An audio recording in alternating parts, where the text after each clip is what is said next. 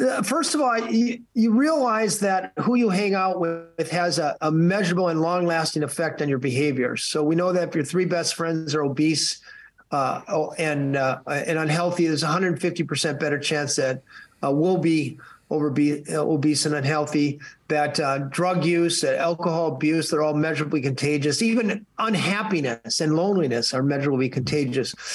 Uh, so the first step, I argue, is that you take stock in your immediate social circle now, and and we may have friends. I actually on, on my Blue Zones website, I, we have a scorecard that helps you sort of, you know, assess your friends, and um, you, you, know, you, I, I wouldn't necessarily tell you to dump your old friends who, you know, belly up to the bar and eat what do you call them, bangers and mash and and you know pound a four pints of beer a day. But I will tell you, but you should know that those people are influencing you in a bad way. If health and happiness are, you know, important to you, uh, you might want to spend more time, put a little bit more effort on those healthy friends. And then if you don't have enough, uh, three to five, I would say, of really healthy friends in your social, immediate social circle. Um, one of the best ways to find them is to volunteer. People, that, you know, like if you're passionate about animals and you work with the local pet shelter or humane society, you're likely to find people who share interests and passions, and and that is that is one of the most predictive um, uh, features of making a friend. It's it, it, it's it's called homophily. We tend to like people like us. So there's you f- start first looking in pools of people who are like us. So many years ago, we used to do competitive yoga, and I know that's quite strange, the idea of, of competitive yoga, but coming from competitive rugby, yoga, it was hard to lose that competitive edge. So Dave one time was able to do Marichyasana C, then I was able to do it. Then we were able to do Marichyasana D, and then we managed to sit in full lotus. And anyone who kind of forces it or rushes it can often develop knee problems. And particularly as a rugby player, we never had flexible hips. So we used to sit in full lotus till our knees literally I don't think they quite popped, but we definitely had bad knees for a good number of years. To the case where Stephen at one stage nearly he he had booked an operation but actually cancelled it. And back about five years ago, a friend Tony Riddle he said, "Lads, what are you doing wearing those cushioned big shoes? What are you doing? They've a narrow toe box. You're you're actual posture starts with your feet. And he gave us pairs of Vivo barefoot shoes. We didn't know anything about them. Didn't know what the hell a toe box didn't, was. Didn't know where we were. But anyway, we've worn them for five years. We've had no knee problems since it. Like really, I can't believe how incredible it's been for improving our own postures and our own movement. Uh, and, and that, again, that, this is an anecdotal story. This isn't to say by wearing these shoes you're going to fix your knees, but in our experience, it really helped our overall relationship with our body and how it connects to the earth. And really, Tony explained to us back when he first gave to us that like when you do wear a cushioned sole, you are actually you're you're taking away a lot of the information. We've got the same amount of nerve endings in our feet as we do in our hands. And there's a huge amount of information and muscle building that happens when our feet. And obviously, like if you think about it, our knees and our hips and our spine are stacked on top of our feet. So if we get our foundation right, a bit like a house, if you've got a good solid foundation, it's a lot easier to get the walls straight and get the roof upright. Whereas if your foundation is odd, and Stephen can explain to attest to this with his treehouse building, when he gets his base wrong, it was a lot harder to build the walls because nothing was level. And then your roof certainly wasn't level. So no, it's the tree, now your treehouse is good. So it's charming. it's charming there. and wonky. But but even I always like this idea. So so if say you're jumping on a trampoline, the trampoline itself kind of gives it it bounces in relationship to you. Versus if you're jumping on a wooden floor, you have to be soft and flexible because the floor is really hard. And similarly, if you wear a cushion shoe, when you jump up and down or run in a cushion shoe, it's the cushion that absorbs the impact. Versus if you're wearing a, a minimal or barefoot shoe, when you run it, it's actually your body has to be more softer. So we found in in the case of using barefoot shoes that our bodies are typically softer. So anyway, we've been wearing Vivo barefoots for five years. Fantastic shoes. They're a regenerative shoe company. They use all sustainable ingredients. They're a B Corp company. So ingredients really, in their shoes. Oh, yes. materials. Sorry, Stephen. Uh, they're really class. Our kids wear them. Our wives wear them. They're really, really. I, I couldn't say enough good about them. They've very generously offered a twenty percent discount for anyone that wants to try them. They give them a hundred day free trial, so you can get send them back after 100 days. All you got to do is use the code Happy Pair 20 at the wherever you put the code in. Just go to vivobarefoot.com. They've got a range of casual shoes, men's shoes, women's shoes, There's kids' really shoes. Cool. I love my hiking ones. I wear them down the farm. Yeah. So anyway, if you're interested, fantastic shoes. Couldn't recommend them more. Go to vivobarefoot.com and the code is happypair20 for 20% off. This week's podcast is with an absolute hero of ours. Dan Buettner is the founder of the Blue Zones. The Blue Zones are the five places in the planet where there's the longest living people. And he has done all the research. He's written loads of number one best selling books on it, including cookbooks. And really, he's just such He a also holds the world record as the longest land distance recorded cycling or something. He's, Yeah, he, he's- he owns a he, he uh, has a Guinness World Record as well. But super interesting man, so articulate. He's been at this for twenty years, and he's he's just so well versed at what what are the factors that lead to a long, happy, wholesome, healthy life. And he this is from experience, from talking to the longest living people on this planet and doing surveys. And he's so data focused and driven focused that it's he- he- it's just he, he's and his honestly one work over the last five to six years has been how to apply the learnings from the blue zones to American cities. So he's really about the practical application of the findings from the blue zones. Can you give me examples of what the blue zones are? What Blue zones. So you got you got Okinawa in Japan, you got Ikaria in Greece, you got Sardinia in Italy, you've got Costa Rica, a place in Nicoya Peninsula in Costa Rica, and a place in Loma Linda, California. And there's the it's the most amount of places. The, those places are where there's the most amount of centenarians, or people live over the age of 100. And there's there's various factors. like- Nine lifestyle factors that predicate why they live such long. and he, he went in and did all this with National Geographic and a bunch of scientists and cartographers to try to find out like serious data to find out how these people lived such long lives and how can we apply it to our own lives. And obviously, food is one of them. You know, a plant slant and you know purpose and movement, and there's so many different factors to it.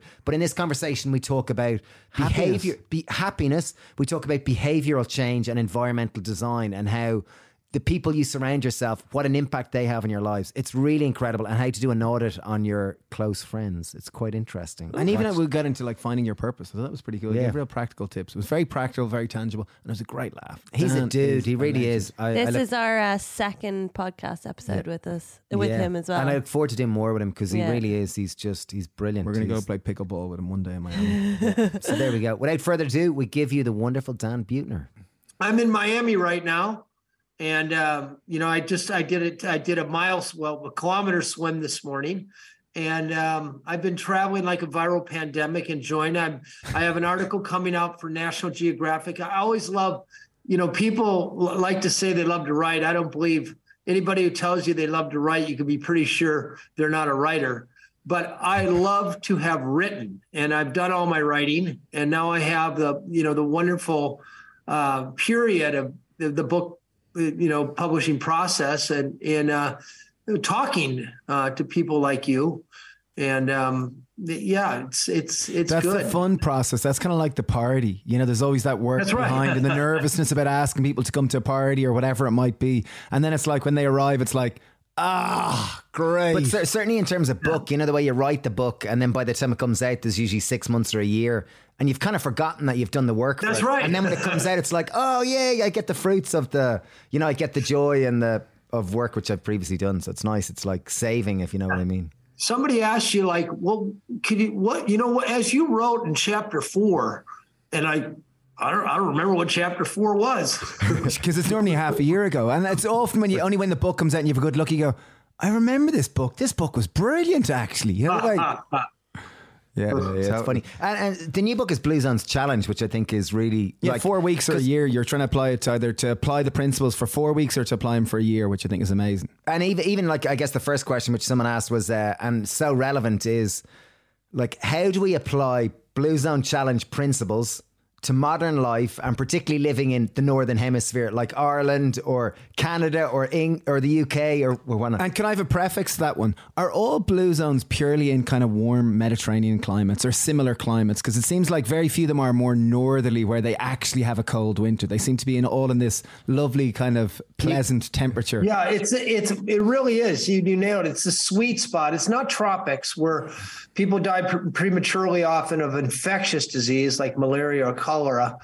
And it's not in the north. And we actually have very good uh, uh, demographic maps, seeing the the heat maps of longe- of centenarians in like northern Japan. Not very many. They eat a lot of pickles and pork and you know spam up there. And as you go south to Okinawa, where produce the longest lived people in the world. They're outside more. They get more vitamin D. They're moving around more. They have uh, uh, three garden seasons per year, and um, uh, they yeah, yeah I, it's a sweet spot. It's like the twentieth parallel. Um, uh, that's that seems to be where where most longevity occurs. Wow, and that's kind of the sweet spot. So if you are more northerly, you really need to make that little bit of exert, exercise more of that willpower, try to create more of an environment that forces more movement, more yeah, outdoor activity. and you hit it, I think, on on the environment. Uh, you know, what the important revelation in blue zones these people do not possess more willpower than us. I, in fact, I'd argue they possess less willpower. They they they don't have outside sense of discipline or you know the individual responsibility our politicians tell us to have as they unleash us into the toxic food environment.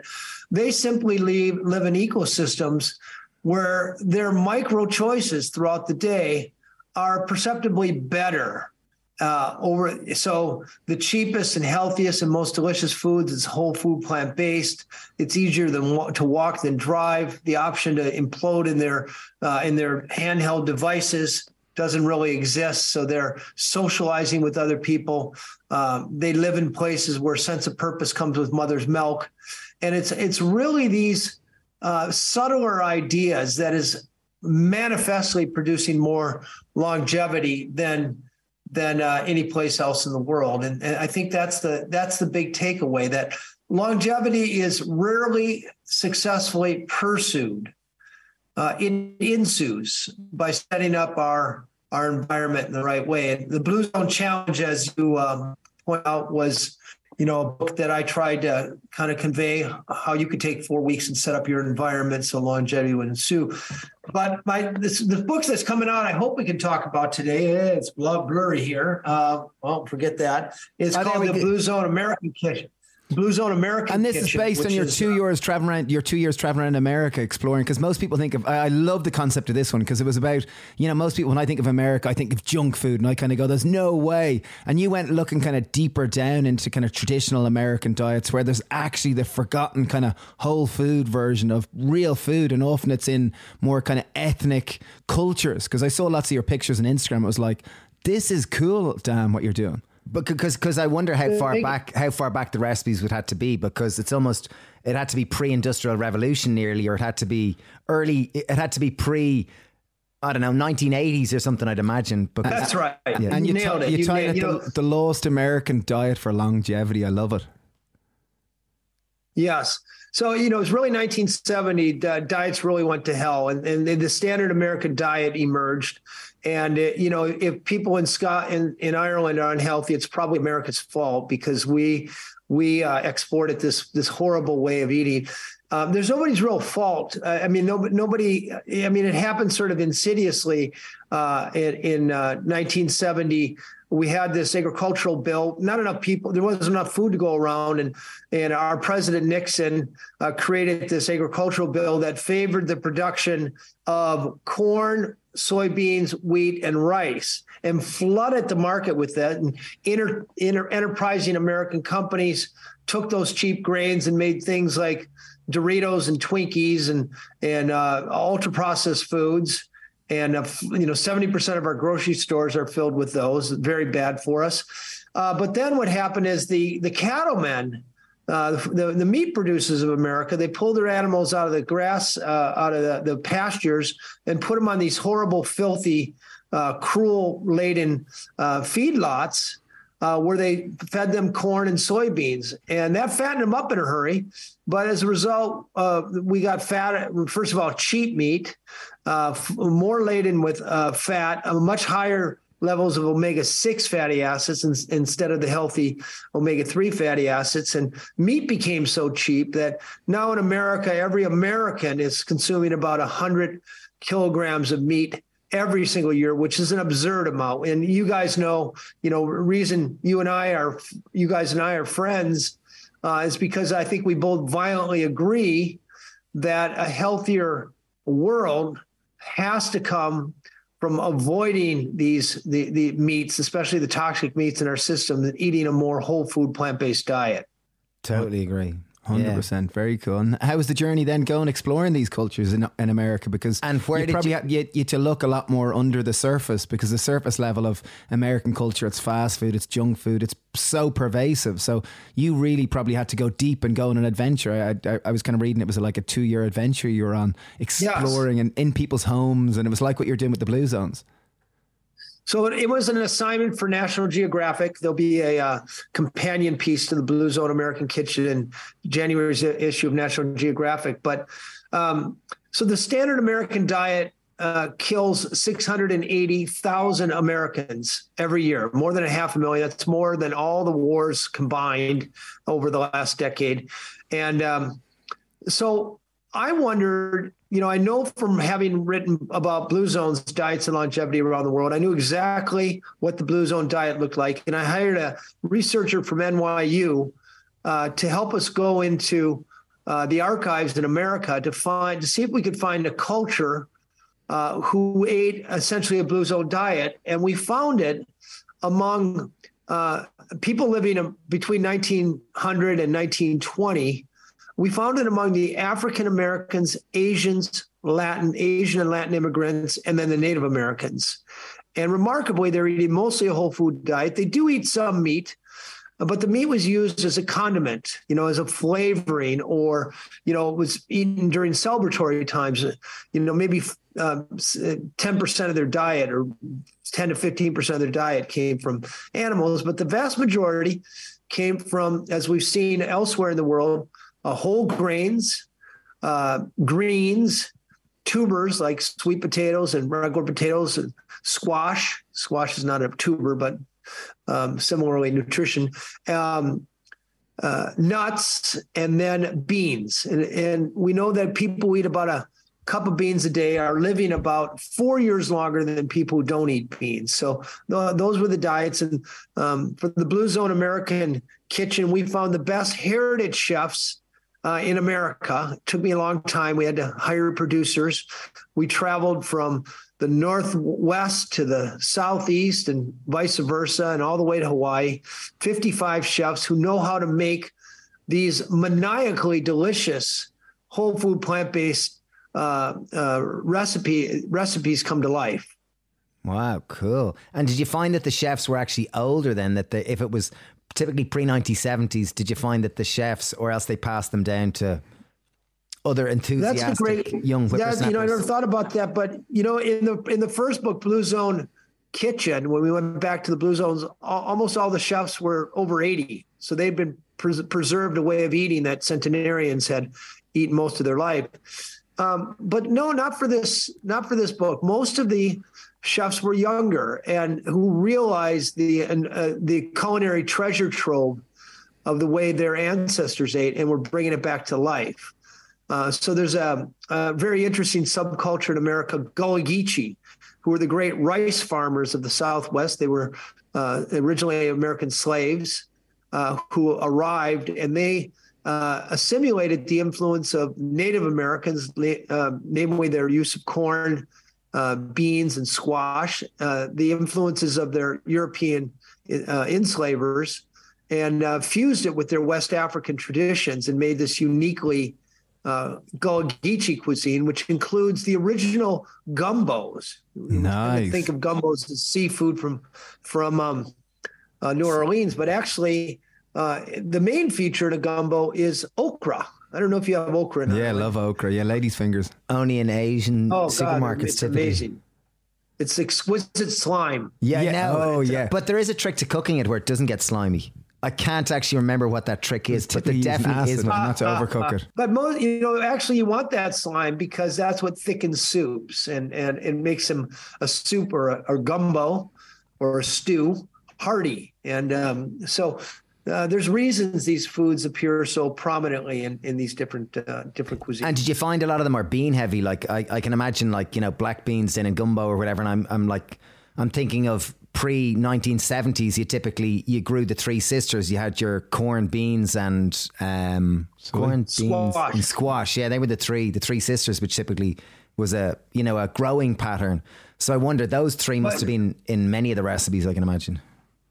You know, one of the things I reveal in this book, I, I know you don't celebrate Thanksgiving much in, in Ireland, but uh, it's a big holiday here in America. And we typically associate turkey and pumpkin pie and stuffing with uh, with uh, Thanksgiving. But uh, the, the, real first Thanksgiving probably had none of those. There, there was not butter. There was not flour. Pro- we're not even sure there was turkey at the original. Uh, what we do know is that most of the foods came from Native American sources. So that what they probably ate at the first Thanksgiving was succotash which was a combination of corn, beans, squash, and some greens and some other native herbs and so forth, um, and and maybe some uh, like, sort of like tamales that may have been filled with hazelnuts or or dried blueberries. So not at all what we think of Thanksgiving was the actual first Thanksgiving. Wow, and, uh, you know. So we, the, the Blue Zone American Kitchen actually includes uh, how to how to prepare an original Thanksgiving dinner. I like and that. We, we, we, actually cooked with a Wampanoag, which is the original Native American. We cooked with a Wampanoag chef, uh, along with a modern day pilgrim who also happened to be a film his, I mean, a food historian. Um, so, you know, National Geographic they make us uh, they make us get our facts right, and um, so I'm very proud of, you know, this is very very it's a book with not only you know National Geographic photography and science writing, but um, you know the recipes are original sources. They aren't things that Dan Buettner dreamt up in his kitchen. You don't want to eat those. Uh, these are these are food uh, in the hands of gifted chefs uh, with uh, with their roots uh, firmly in a food tradition, a lost. Uh, diet of longevity, I like to say, food tradition as lived out in America. I love alternative. That it's great yeah. work. I love I love the kind of basic concept because, you know, when you previously released the books, they were obviously from faraway places, you know, not necessarily relatable to America. You know, there's Icaria and there's Sardinia or there's Sicily, there's Sardinia, there's, you know, Okinawa, there's Costa Rica and obviously there's Loma Linda. But they weren't very relatable, whereas you've gone really deep and made it very applicable to North America, which you said is the kind of the root of the you know, of the standard American diet, really, where it is. So I, I really yeah, think it's our, our most work. lethal export. Yeah, it yeah. really um, is. Yeah, it really is. Um, on that note, I, I, wonder if I could just talk briefly on the topic of happiness, because you know our business is called sure. the Happy Pair, and it's something that I adore, and I know it's something that you've done lots of research in terms of trying to find the happiest people in the world, and often they're very linked in terms of and and when people think of happiness, they tend to think of this excited, exuberant energy, but happiness typically is kind of more closer to contentment, I think, than it is this exuberant energy. It's more, it's sustainable as opposed to, you know, burns out fast and quick. And I just wonder if you could talk about kind of where you found kind of the happiest people on the planet and did the environments, where the environment's very similar to those in the blue zones? Well, of course, the, the very core of uh, worldwide happiness is the happy pair. Uh, beyond that, uh, yeah, I, I, did write a cover story for National Geographic magazine on happiness that that took a data back uh, backed approach, and then I wrote the book, The Blue Zones of Happiness, that came out of that. And we like to start with the data. If you can't measure it, you can't manage it. And you know, uh, academically speaking, happiness is a meaningless term because you can't really measure happiness. But what social scientists can measure is something called life satisfaction, and they ask you to measure your life as a whole. Uh, and uh, rate it uh, your satis- life satisfaction on a scale of one to ten and remarkably, it varies vastly from country to country. That uh, you know, the, the, and then there's a second uh, uh, metric of happiness, which has people recalling the last 24 hours you only remember about 2% of your life. So asking you to remember your whole life is not going to get a very accurate uh, result. But remembering the last 24 hours, just about everybody can remember that. And uh, that type of happiness is called affect or positive or negative affect. And for that, you're asked to remember in the last 24 hours how often you felt joy and um, smiled and laughed and felt stress and felt anger, et cetera. And um, those two are are weakly correlated, probably a 0.5 correlation. But um, to find the um, happiest places in the world, I worked with Gallup and several other big databases. And uh, for the for the life satisfaction number, we found the highest level of happiness in northern Denmark, a place called Aalborg. Uh, geographically, not that far from you. It's migrated more to Finland uh, since I wrote that article, but it's you know typically Scandinavia, and then um, uh, and then uh, the, for for positive affect, we found that the highest level of happiness are people enjoying their life day to day. We found it in Cartago, Costa Rica, which is in the Central Valley of Costa Rica. Uh, in Asia, we found the happiest, uh, highest life satisfaction, and by the way, lowest rates of negative affect in Singapore, which shocks a lot of people. Uh, and uh, in the United States, it was in Boulder, Colorado. Uh, but to your point about environment, um, the, the you know, if happiness were a cake recipe, and to your point, it's not about achieving the high highs. It's more about trying to maintain a high plateau. Um, and if, if, happiness were a uh, cake recipe, the most important ingredient are your social connections. Having people around you who care about you on a bad day, who um, uh, influence you in the right way. You know, eating whole food, plant based, I would argue, is part of that um, uh, it's having uh, enough money so you can handle, ha- take care of your basic needs. It's probably, uh, you know, about uh, 40 or 50,000 euros a year for a small family, more in a big city. You don't really need more than that to be happy. Uh, you have to be healthy, of course. Uh, you have to have some mobility. Uh, some education is important. Um, a meaningful work, something to give back. These are all measurable. But the ingredient with the biggest variability, in other words, if you're unhappy, the most powerful thing you can do, and, and this will be disruptive, is move. If you live in an unhappy place, and we know this from looking at worldwide data, when unhappy people in places in poor places in Africa or in the Soviet bloc countries like Moldavia move to happy countries like Denmark, and even Canada, we see that in just one year, their sex doesn't change, their uh, their religious orientation doesn't change, their their age doesn't change, their sex their sexual uh, orientation doesn't change. Very very little changes about them, but within one year, they they're reporting the happiness level or the life satisfaction level of their adopted home, which often means a doubling of their happiness. There's nothing else you can do. There's no positive psychology course. There's no, you know, getting that dream um, uh, promotion that you want, uh, or even marrying somebody that's going to occasion that big of a pop of happiness uh, in one year than uh, just be being in a you know moving. But but that really speaks to the most important uh, facet of happiness is your environment. It's not trying to change your behavior. That works occasionally in the short run, but almost always fails in the long run. It's it's uh, trying to find an environment that's going to help architect your micro choices uh, uh, to produce greater levels of happiness. And uh, in both my article and the Blue Zones of Happiness, I, from a very data um, based way, I, I I reveal how you can stack the deck in favor of happiness by shaping your surroundings. Mm, by forcing That's, you to eat more, by having close social interaction, so that when you're feeling a bit down, you have friends to chat to you that'll perk That's you up. right. Like it's kind of basics like that. The, the one thing which is interesting there that Denmark, northern Denmark, is you know theoretically, you know, according to your research, the happiest place, which is kind of in complete juxtaposition to where what we were saying about the longevity is typically along a warm kind of Mediterranean type climate. And typically, when I think of happiness, I don't think of Denmark or northern Sweden or Finland or these kind of places. It's not when you walk down the street, you feel like you see people jubilant or joyous. Hey, it's a party. Or I don't even see people smiling and chatting. You know, when I've been to those places, they didn't strike me as typically happy people. They were quite closed people. Whereas when I've spent time in typically poorer countries, you know, say for example in Guatemala, you're walking along and you see these smiles in kids and these smiles in in in people that are living in kind of peasant type environments and their smiles are like you feel like God is smiling at you. You know, you feel like the soul of the world is smiling at you. And when I go to Finland or these kind of like or the likes of I've never been to Singapore, but I've been to other kind of like very modern cities, obviously different but similar in ways. And I haven't typically found them to be very you know, joyous and jubilant. I found them to be safe and I found them to be high standard of livings.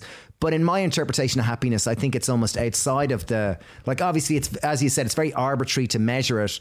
And it's a very difficult one to grab hold of it. And you need to come up with measurements which are never going to satisfy everyone's definition. But it's interesting that I would kind of see it slightly differently. And I'm sure everyone kind of does, you know, I'm sure it was challenging. Yeah. it's, academics call you're you're not um, unusual or maybe even wrong in uh, observing this um, that in poor countries like Africa and Latin America, uh, you see happy people in the street. But uh, academics refer to that as the native myth.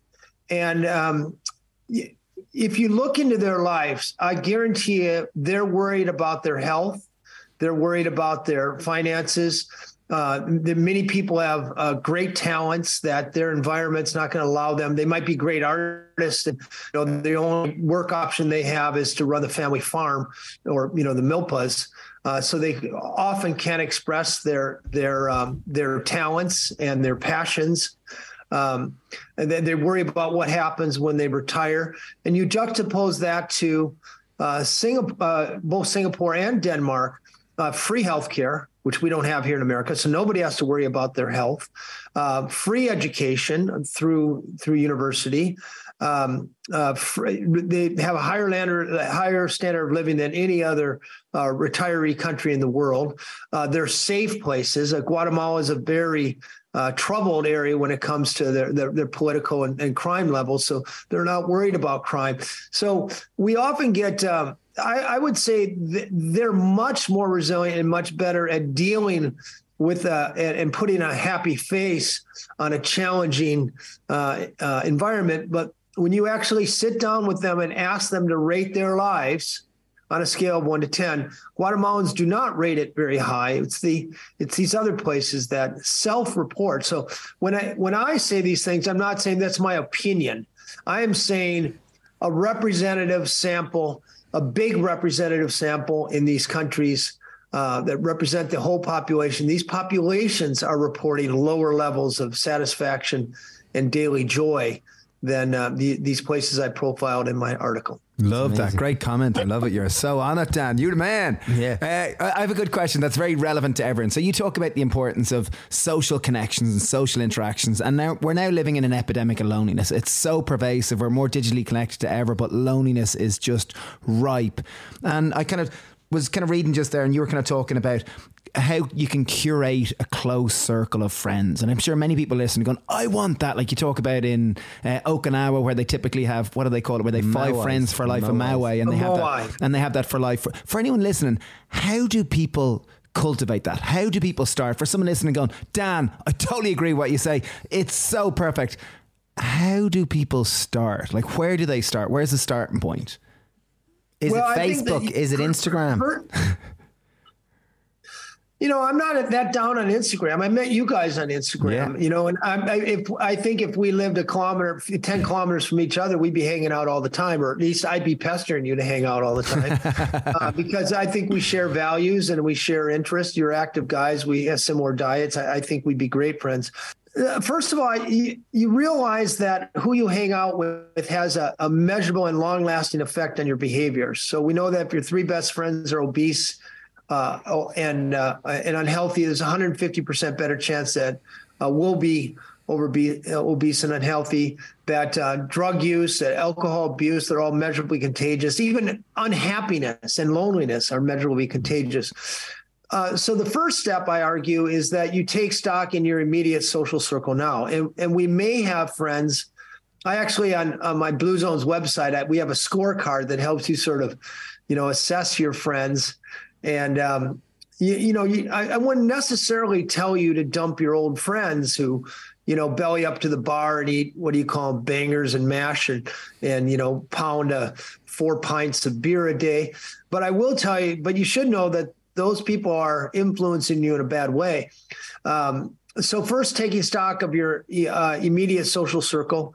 If health and happiness are you know important to you uh, you might want to spend more time put a little bit more effort on those healthy friends. And then if you don't have enough uh, three to five i would say of really healthy friends in your social immediate social circle um, one of the best ways to find them is to volunteer. People that you know like if you're passionate about animals and you work with the local pet shelter or humane society, you're likely to find people who share interests and passions. And, and that is that is one of the most predictive um, uh, features of making a friend. It's it, it, it's it's called homophily. We tend to like people like us. So there's you f- start first looking in pools of people who are like us, and then the second thing you want to look for repetition. Repetition. It's called propinquity. The more often we spend time with um, people, like-minded people, the greater chance to become a friend. So you want to look at situations, like-minded people, and I'm going to see them a lot. Well, where do you find that? Volunteer, um, sporting clubs, bicycling, pickleball, um, and I would also say hobbies. You know, people who love uh, to play bridge or, or to um, uh, collect cars. You know, no matter what it is. But it's not. It's not going to be found for the most part scrolling through your Instagram account. It's going to require you to get out. Um, and then the last, um, you know, if you actually look through your contacts and uh, spend a half hour just paging through your address book, either electronically or old school, and identify the people who are in my social circle who I already know who are really healthy, um, reaching out to them and proposing. Uh, let's go out to dinner. Or, you know, let's go play. You know, pickleball's all the rage here right now, or, or play tennis. But we spend literally over 100 billion dollars on diets every year. Uh, we spend another 100 billion or so on exercise programs. None of those work very well. They occasionally work in the short run, but they fail for almost all people, almost all the time in the long run. Uh, what we really need to do uh, is look for long-term uh, influences in our lives, and friends exert a measurable uh, and lasting impact on our, our, our health and unconscious for the most part on our our food decisions, our activity decisions. Um, and you know, if you think of it, uh, you, you know, friends, your best friends, you know, and I see a few of them on Instagram. You guys spend a lot of time in the water. They've been friends probably for a long time. And just think, you know, you two guys have known each other since the womb. And, um, you know, just think of the, how they're reinforcing uh, blessing that, uh, uh, you, you know, your sibling uh, is for each of you on um, reinforcing the healthy way you guys eat and live. Oh, yeah, it makes it so much easier having a, a, a, partner in crime in so many ways. Like when we travel, if I was traveling on my own and I was in an airport, I'd find it awkward to go over to the corner and start doing handstands or yoga. But when there's two of us, like, ah, should we go? Over? Sure. I don't care if we look stupid, you know the way? Because there's very, two of us. And very quickly, others start to feel awkward looking at you. You know, because they're one person, there's two yeah, you. but when two people are doing it, I mean, and they're, they're both crazy. And they're emitting that energy of, what are you looking at? you know, with that just brazen confidence. Um, yeah, th- th- there's another thing I was thinking about there is um, which you've obviously like, and your approach is so interesting because yours is very much about willpower will only get us so far, whereas it's really down to our environment.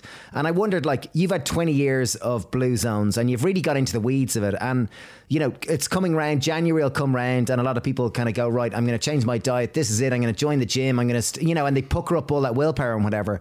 And I'd love to hear your thoughts on behavioral change, lasting behavioral change. And I, I have a fair idea that's going to go back to, you know, finding people people to support you. But I just wondered because behavior changes. Obviously, when I look at the standard American diet, we want to change our diets. We want to change so much of society, and ultimately comes down to individuals' behavior change.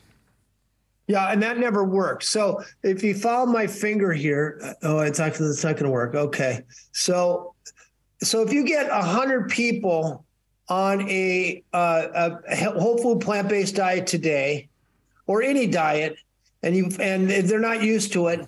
Within three months, you lose uh, about uh, thirty percent, ten percent. Within seven months, you lose ninety percent. And after two years, you lose almost all of them. Wow. There's no diet in the history of the world that's worked for more than 2% of the people after three years. Wow. So, you know, you, you would invest your money like that, but yet every year people make a new year's, I'm going to get on that diet. Uh, same with exercise programs, similar recidivism curves. They start. We we sign up for the gym.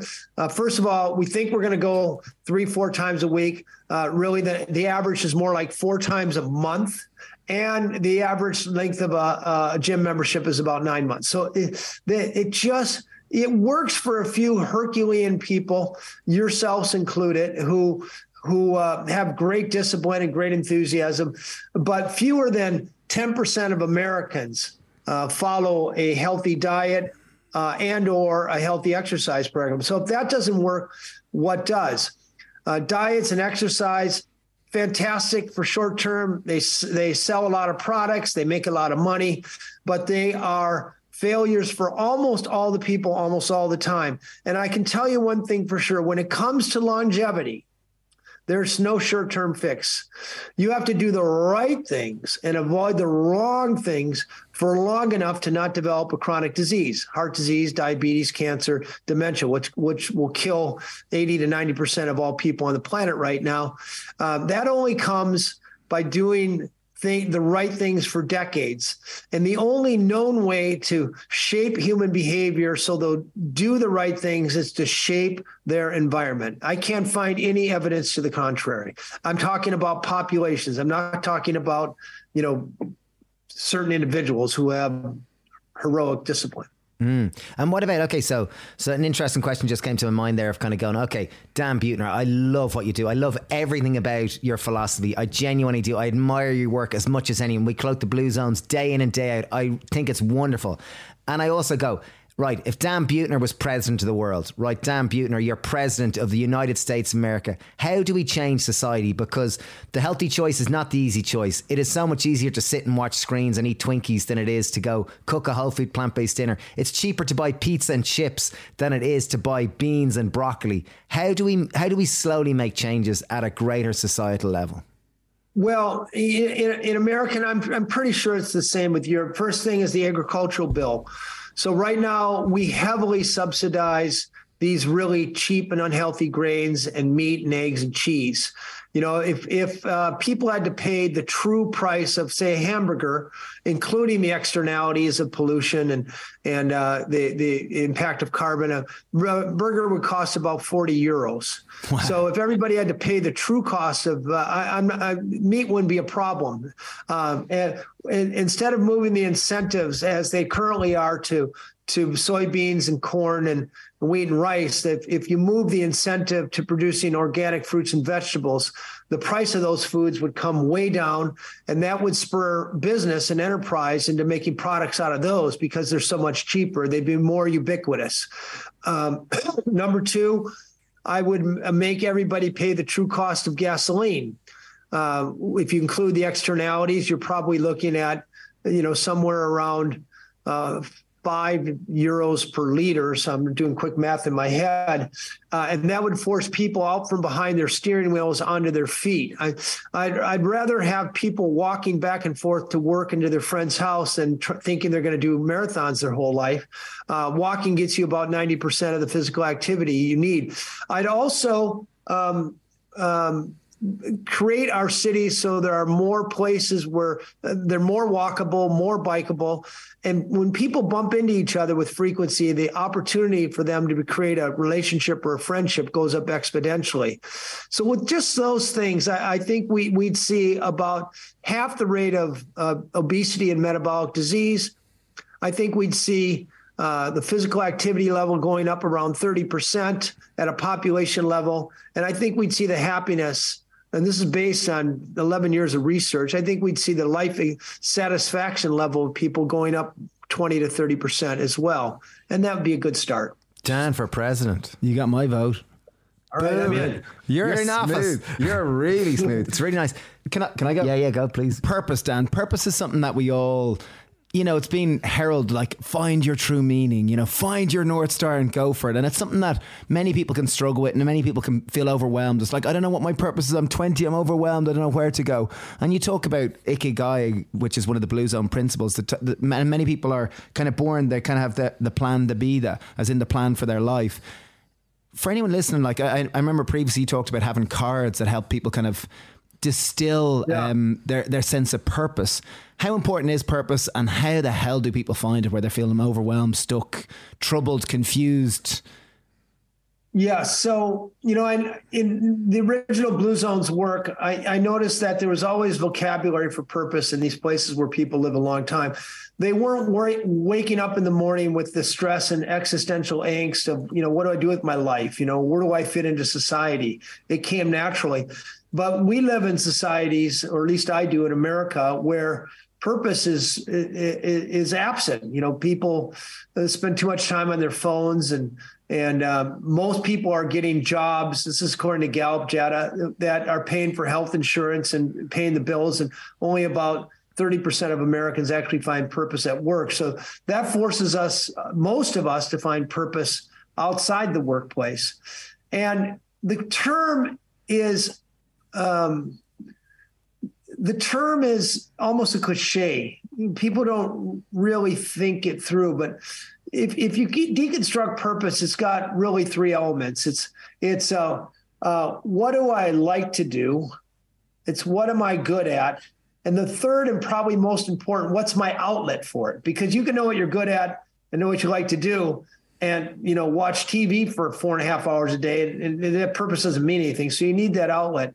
And I always encourage people to just sit quietly. We sit quietly so infrequently. Sit quietly with an empty screen or a piece of paper, even better, and make three columns. Columns, what I like to do. Second column, what am I good at? Third column, what's a potential outlet for this? And look for the commonality in those three, and you'll get a pretty good idea of purpose. You don't need Dan Buettner to help you do that. Um, in the Blue Zone Challenge, I you know, unpacked that a little bit more. But the value proposition, uh, Robert Butler, Dr. Robert Butler, who was the founding um, director of the National Institutes of Aging, a legendary scientist, examined the writings retrospectively of people uh, over about a 10 year period and found that people who could articulate their sense of purpose, who could write it down in a phrase, were living about uh, eight years longer than people who uh, appear to be rudderless. So, um, you know, that's sort of the empirical research that underpins the observations I made on, on blue zones. But um, in, in my mind, there's absolutely no dispute that, uh, that uh, taking the time to know and live your purpose is, is going to give you more good years as opposed to flapping in the breeze. Mm. Okay, it makes huge sense. Like, the, what are your, what are some of your, bringing it back to your new book, the Amer, you know, the, I can't remember the exact name. Blue Zone's American Kitchen. Blue Zone's American Kitchen, the lost diet of America. A lo- um, lost longevity. Lost longevity. Diet. Ah, sorry, I forgot the line, the tagline. But uh, I forget it too. Yeah, you know, it's hateful. I, I like to joke. I'm at an age I can hide my own Easter eggs. well, here, I'm going to show it to you. There, there we go. Backwards, no matter. I don't know. no, looks, no, looks good. Looks beautiful. I like the cover. But, I look you know, forward I to tried, looking through it. I'm going to show it off just a little bit. I had the best photographer at National Geographic, David McLain. So this is not only 100 recipes to live to be 100, but it, it can sit on your coffee table as a photographic book. It's it's it's really gorgeous. It's got a there's my dad who tested every one of the recipes with me, but it's a hundred recipes to live to hundred, and it's a uh, the the research in there really uncovers this lost diet of longevity, and we found it by actually finding dietary surveys. Uh, done 100 years ago. So this isn't just uh, anecdotal hot air. Uh, this is uh, underpinned with with real data. Uh, it comes out December 5th. I argue it's a great Christmas gift for anybody you'd like to see live longer. And um, I like that. yeah, don't give it to your enemies. give them that, that meat book. Very good. I like this. And, and what like, are what are some of your favorite recipes in it? Like what what are the big ones that jump out to you, or what are stories within it? Because I imagine like you're an explorer, so obviously undercovering stories and the relatability of people's stories is what typically triggers a lot of people's heartstrings or emotions because it's relatable. Like, what are some of the stories that most most impacted you and the recipes that followed with it? Well, you know, we had a Wampanoag Native American working, uh, uh, uh, Carolyn Wynn, uh, with um, working with uh, a anthropologist who was kind of modern day pilgrim, recreating a real 16th uh, century. 17th century Thanksgiving. Um, talk about that at length. Adán Medrano. I don't. I don't know. If, have you guys have ever heard of Tex-Mex cooking? Yes. Like okay, Tex, Tex Mex here in America is typically associated with like steak fajitas and cheese sla- slathered enchiladas. But uh, this was a, a um, Texas, in fact, was part of Mexico 150 years ago. It was called Tejas, And uh, the true Texas Mexican food uh, was rich in moles, which are these beautiful gravies made out of uh, mostly peppers and and um, rich sauces, like these really yeah. kind of earthy, long lasting sauces. And lots of them with chocolate. Some of them with chocolate, cacao anyway. Yeah, rather than, some have chocolate in them, and some of them are, are really hot. Um, but um, he found the true ingredients of the Texas Mexican cuisine included pecans and wallets, uh, wall, walnuts, and uh, um, am- amaranth and uh, uh, cactus paddles. So It was mo- mostly plant, and of course beans, corns, and squash. But it's mostly plant based. And Adán offers a, a, two or three of these original Tex-Mex Tex-Mex uh, recipes. Um, the, the, I think the most interesting food in America and arguably the world actually is occurring in Hawaii where over the past hundred years, uh, there's been this amazing fusion. We've had these waves of Asian immigrants, beginning with the Phil, with beginning with the Chinese, the Filipinos, uh, more more recently the Hmong and the Vietnamese, and they mesh with these Native Americans, and the fusions that have come out of there is amazing. Uh, Chef Alan Wong uh, gave us uh, this amazing two ingredient recipe. Two ingredient purple sweet potatoes, imo. This was the this was the food that the number one longevity food in in Okinawa. Um, a lot of Okinawans in Hawaii. Uh, all you do is mix that with a can of coconut milk. You you steam or boil the potato, mix it with coconut milk, and it makes this this uh, uh, almost crack like delicious uh, puree. Which I've I've not found a person who doesn't like it. Uh, very easy to make. Uh, these gumbos from the Gullah Geechee people. So it's a hundred recipes with a maniacal focus on deliciousness. And what about your dad's favorite recipe? Well, my dad actually uh, he he contributed. Oh God, I I don't. It was meant to be. I just accidentally. There's my dad. What He age? Is, what great. age is he now? And and what's that? What age is he now, and where does he live? He's he's 87, and and you know it may seem well if, if this is a real work, why is your dad coming on? My dad grew up on a farm in Minnesota, meat and potatoes his whole life, and um, so I had him come along and taste, sample every recipe, and he was the Middle America boy. If he didn't like it, I could be pretty sure most middle Americans wouldn't like it. So he gave it the thumbs down, didn't make it into the book. But uh, he contributed here his tomato, eggplant, and sweet potato pasta sauce, which he invented, uh, all food from his garden. And, um, you know, I'm very proud of, you know, my dad. He's a consummate blue zone. And how's he good at putting it, putting it into practice? Your Blue Zone principles. Uh, you know, like, yes. First of all, he's a big gardener. Second of all, he's a big family man. Uh, he moves naturally all day long. He does his own household chores. Uh, he's amazingly vital at 87. Uh, you know, I I think it was my influence that like weaned him off the bacon and the sausage. You know, he's mostly, I'd say he's 90% plant based. He eats a little bit of meat. And, you know, if we could get the world to that level, uh, there, w- you know, there wouldn't be as nearly as many problems with the environment and with animal cruelty and, and with health, quite frankly. And so I'm quite proud of my father and his, and his uh, journey. Beautiful. What a cool dude. And what about what about? Can I ask one more? I was just going to say, what about with your family, with your own kids? How have you found with implementing with them? Because obviously, like. I, I I'm all in on the blue zones and all the principles. I really am, and I try to cultivate them with our own children. But I'm also aware of the challenges with, you know, particularly kids growing up and screens and social media and peer to peer relationships and the values that are being espoused with modern pop culture and TV culture and whatnot. And So- junk food, just that typically 50% of the average food consumed is ju- ultra processed food. and even the challenges with our own kids. More like 70. Yeah. Yeah. and even even I look at look at our own kids at Halloween, or just like when we were when we were kids, we got a treat on a Friday night, and that was once a week. You got a bar of like you had a choice of a a a bar of chocolate, like, and that was once a week. Whereas I see just how pervasive it is in our children's life, and that's with us being health advocates who are really trying to cut down on it. Yeah, I mean, you know, you probably only got one treat a week because your parents could afford it, and uh, now you know m- people with children they want to they want to you know do the best. They and for a long time it was it was treating children frequently.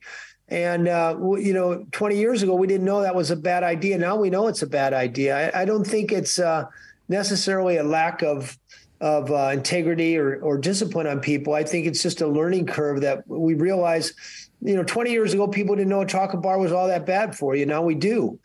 And uh, you know, as far as my kids adopting the blue zone, I, it's my two youngest kids who are you know now in their twenties.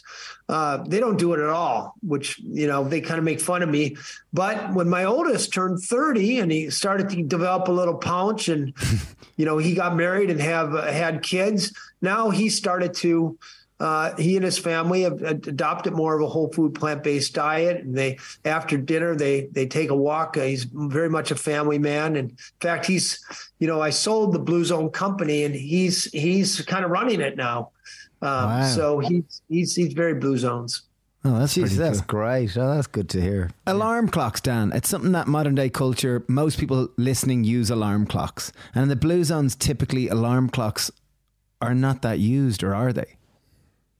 Well, their alarm clock was their window, and this when the sun came up through the window and hit their eyelids, that uh, that woke them up.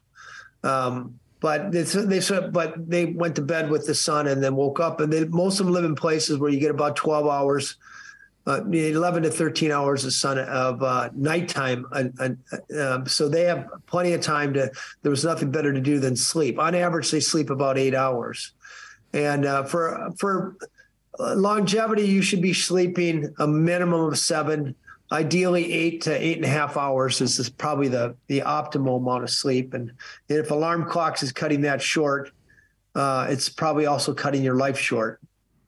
That's nice. That's nice. nice. And circling back to the first question I asked, which was about the challenges of implementing the Blue Zone principles in modern society and in Northern Hemisphere. And know, I know we're going to circle back to the same things of kind of we've got to really consciously together collectively curate curate better relationships with healthier type people and i know that's that's really is such a core issue but are there other things which you could give to anyone who's listening and going okay it's winter it's dark we've got about seven to eight hours daylight and it's often really grey and it's rainy and I don't feel like moving and I feel like eating a chocolate bar and a donut and I want to watch Netflix and I don't want to eat vegetables.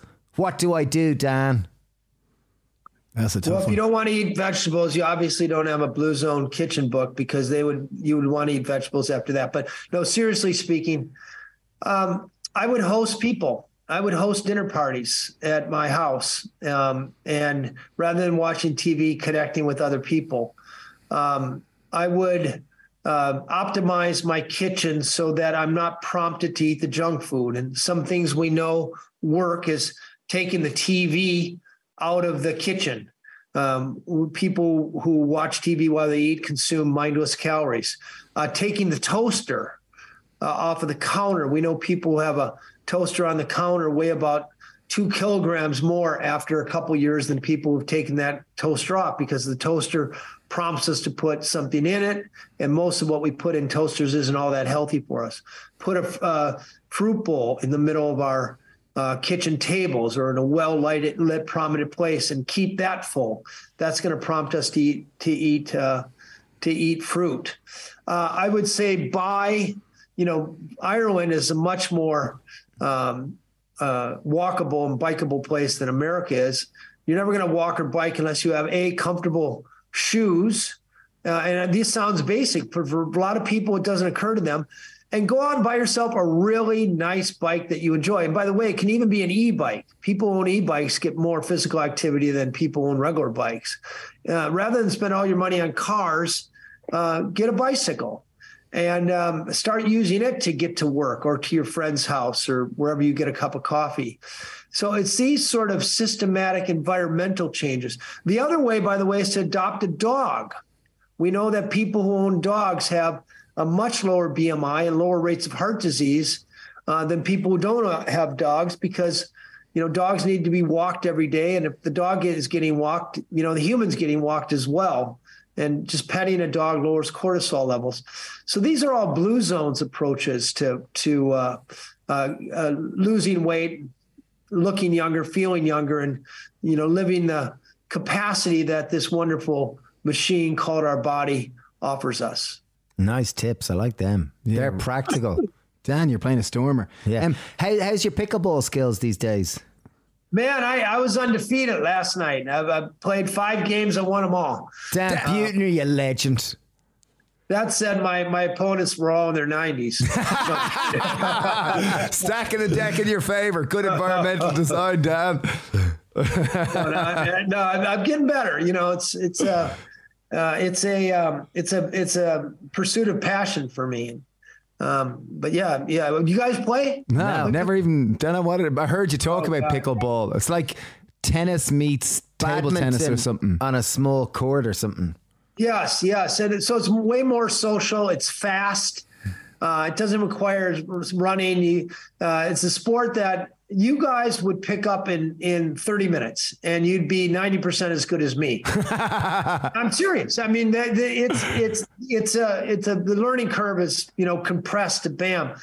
And uh, you guys should come visit me in Miami. I'll teach you. Deal. Stay here at Blue Zone headquarters here in Miami. Nice. Love to. Okay, deal. We'll take you up on that someday. Oh, Dan, you're amazing. And for any listener who didn't get about your book, which is just out December 4th, I look forward to buying it. I genuinely do and using it. I'm going to order a copy after this. Blue Zones, American, American Kitchen. That's it. It's the lost rest, the, the lost American diet of longevity. Woo, woo. By the wonderful, yours Yes. truly, Dan. Thank you very much. And uh, you know, if anybody, I didn't answer your question. First of all, I want to thank your audience for sitting here for an hour with us. And people's time is valuable. You could be doing a lot of other things with your time. Instead, you spent it with us. Um, and so, on behalf of you know, I think all three of us, thank you for that. And uh, if you have any other questions, I can be reached at Dan Buettner on uh, Instagram, and I'm good at at answering people's uh, D- direct messages, and you know that's how that's how I met the happy pair. So um, you know, great great connections sometimes come out of little phones. Here, here, I like the sometimes played in there. It's very good. That's very good. Well, Dan, you're amazing. I love your work, love your attitude, Oh, and uh, you know, wishing you all the best to be the pickleball champion. Yeah, we look forward to taking you up on it. We'll come whip your ass someday. We're not competitive at all, being I love identical a good twins. ass whooping once in a while. Please stay humble. Well, good All luck right, with the Dan. book launch. Uh, great to chat to you as always, Dan. I love Dan. I love Dan. Yeah, we're total fanboys here. He really is such a legend. Um, And his message about environmental design is fundamental, and it's something that's so different and so like to the core of societal. It change. really is. The most selfish thing you can do in terms of your own health is to inspire your loved ones to be healthy and encourage them to be healthy. or to get healthy mates. yeah, really is. That simple. Um, do check out his books. Dan's got incredible books. He really, really does. I know myself, I'm going to buy a couple of them. Um, and really, look forward to more, more conversations with him. And this, if this is your first intro into the Blue Zones, do check it out. There's so much gold in terms of what we can apply to our own personal, individual lives. And uh, yeah, wishing you a wonderful, wonderful day.